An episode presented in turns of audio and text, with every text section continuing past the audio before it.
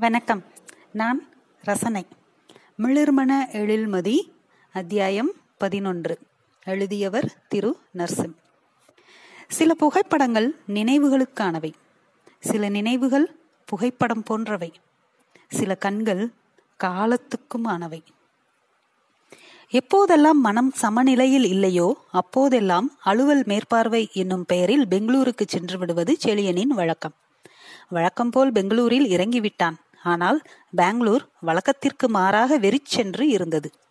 சென்னையிலிருந்து முன்னூற்று ஐம்பது கிலோமீட்டர் இடைவெளியில் அப்படி ஒரு தட்பவெப்பநிலை மாற்றம் எப்படி சாத்தியம் என யோசிப்பான் ஒவ்வொரு முறையும்.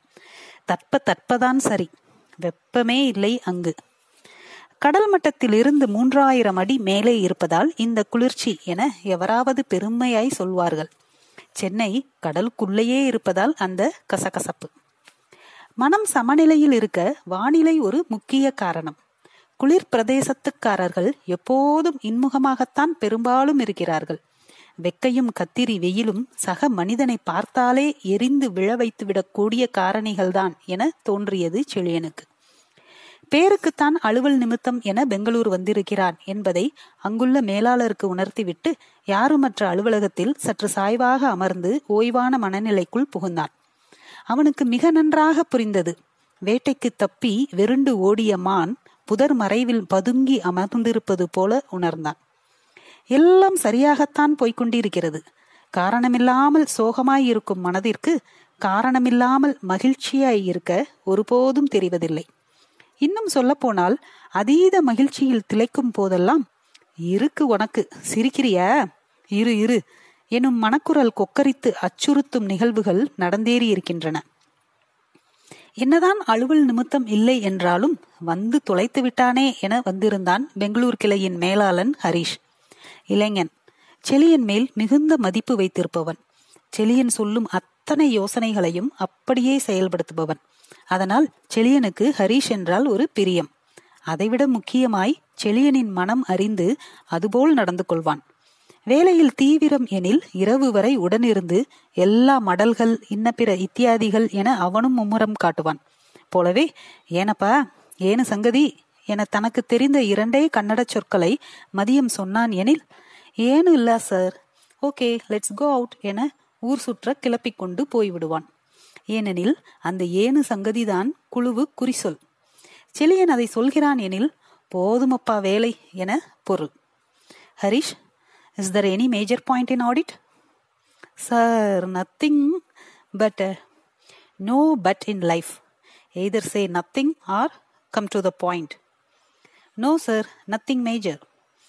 That's better. So, ಏನು ಸಂಗತಿ all okay sir shall we start அவர்கள் வழக்கமாய் போகும் கிளப் இருக்கிறதா என தகவல் அறியும் பொருட்டு சில பல போன் கால்கள் செய்து உதட்டை பிதுக்கினான் எப்படிப்பட்ட ஊர் அது எம்ஜி ரோட்டில் ஒரு நடை நடந்தால் போதும். குளிர் வானிலையின் பொருட்டு மலர்கள் அத்தனையும் அவ்வளவு புத்துணர்வோடு இருக்கும். நடக்கும் கடக்கும். பெண்களையும் படைத்து கண்களையும் படைத்தவன் உங்களை பெங்களூர் சாலைகளிலும் நடக்க கடவது என அனுப்பியும் வைக்கிறான் எனில் வானோக்கி நன்றி சொல்லிக் கொள்ளுங்கள். அதை உணர்ந்தே செழியன் ஒவ்வொரு முறையும் எம்ஜி ரோடு அங்கிருக்கும் குடிபான கும்மாலக் கடையில் பெரிதாக குடிக்காவிட்டாலும் ஓரத்தில் அமர்ந்து அந்த சத்தம் அந்த பாடல்கள் அந்த நாகரீக நளின சிகரக் பெண்கள் என அத்தனையும் ரசிப்பான். அப்போதெல்லாம் அவனுக்கு தோன்றுவது ஒன்றுதான். வாழ்வை கொண்டாடுவது என்பது ஒரு வகை. கொண்டாட்ட வாழ்க்கை என்பது இன்னொரு வகை.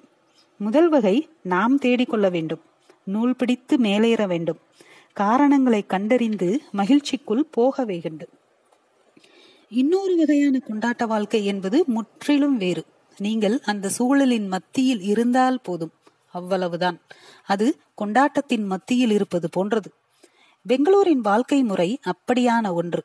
எப்போதும் சில்லென்று பூத்த சிறு நெருஞ்சி காற்று. குளிர்காய வெயில். இரவானால் இடறி விழுந்தால் கேளிக்கை கொண்டாட்டம். சத்தம் சூழ்ந்த இடமா நிசப்தமான சூழலா? எதை தேர்ந்தெடுத்து அமர்வது என்பதுதான் ஆகச்சிறந்த குழப்பம் எனில் யோசித்துக் கொள்ளுங்கள். வசந்த வாழ்வின் சூழலை. அதைவிட முக்கியமாக மனித மனதின் விலாசம்.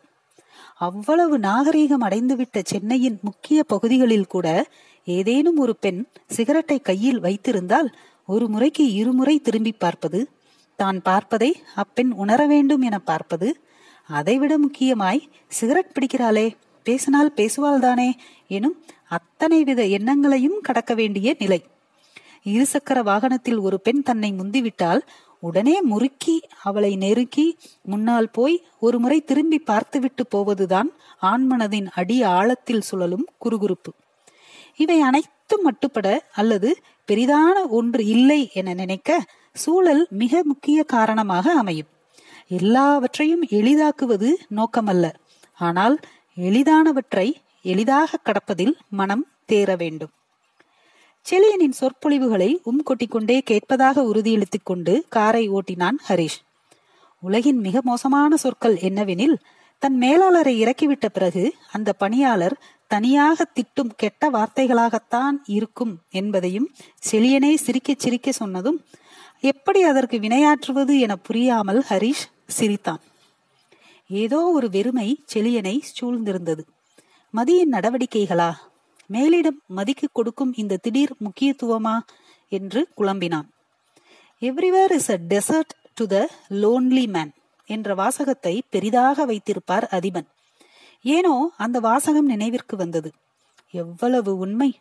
எங்கு எவ்வளவு கூட்டத்தில் இருந்தாலும் தனித்து விடப்பட்ட மனம் ஒருபோதும் கூட்டத்திற்குள் திளைப்பதில்லை. மனதின் ஆதார புள்ளி என்று ஏதேனும் இருக்கிறதா என்ன? எதையாவது தேடிக் கொண்டிருக்கையில் கையில் கிடைக்கும் ஒரு பழைய புகைப்படம் அந்த நொடியை ஏன் அந்த நாள் முழுக்கவே நினைவுகளுக்குள் இழுத்து சென்று விடுகிறது எனில் கண்கள்தான் முதல் குற்றவாளியா? கண்ணில் படாத வரை மனம் அதனிடத்தில் நிம்மதியாகத்தான் இருக்கிறதா? இதைத்தான் out of sight out of sight out of mind என்கிறார்களா? எனில் கண்ணில் படாமல் தொலைந்தவையெல்லாம் அவ்வளவுதானா? வெளியில் அத்தனை அமைதியாக காரில் அமர்ந்திருந்த செளியனின் மனதிற்குள் அத்தனை ஆர்ப்பரிப்பு. அதற்கு மேல் முடியாது என நினைத்த செளியன் அறைக்கு செல்லும் மனநிலைக்கு போனான். அதை ஹரீஷிடம் சொல்ல கார் கெஸ்ட் ஹவுஸ் நோக்கி திரும்பியது.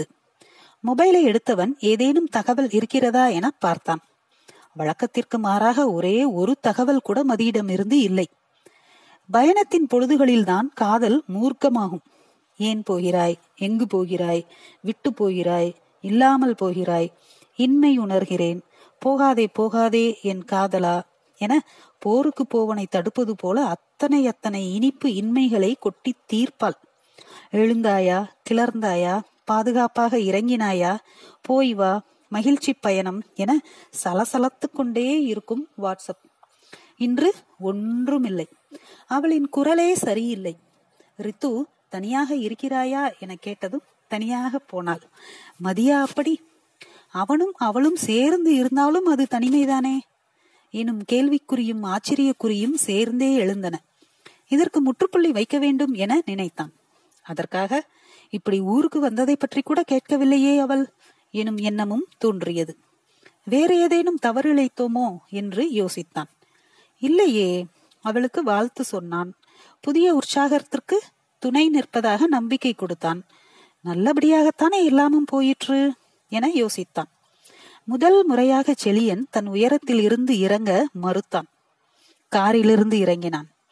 மறுநாள் காலையில் சந்திப்போம் என ஹரிஷை அனுப்பி வைத்தான்.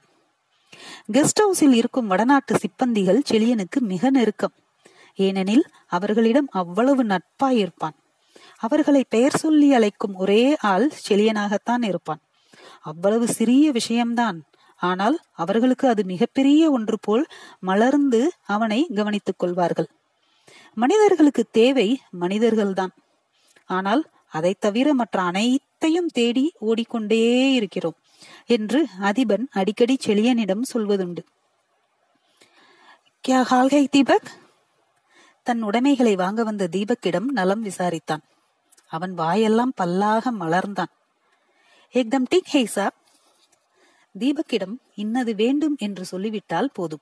அது என்னவாக இருந்தாலும் கொண்டு வந்து விடுவான். ஆப்காம் போலோ சாப் என்பதுதான் ஒரே வாக்கியம். என்ன வேலைன்னு சொல்லியா போதும் என்பதே அவன் நியதி. அன்று ஏதோ வினோதமாகப்பட்டது ஒருவித மினுமினு சட்டை. முகமெல்லாம் பூரிப்பு.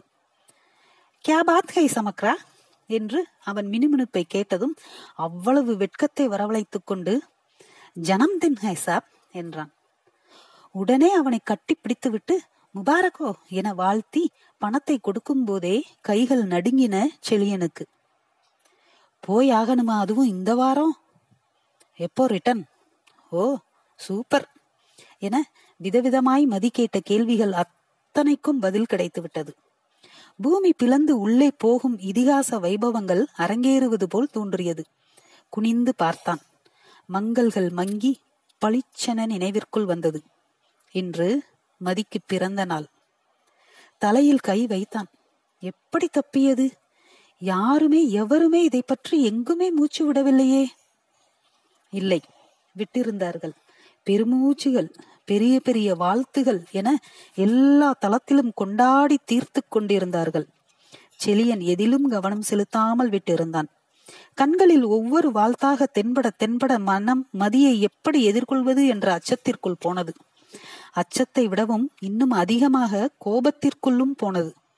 மும்பையின் நசீம் அத்தனை இதய துடிப்பான்களை பறக்க விட்டு இருக்க செளியனை வெறுப்பேற்றும் பொருட்டோ என்ன காரணமோ?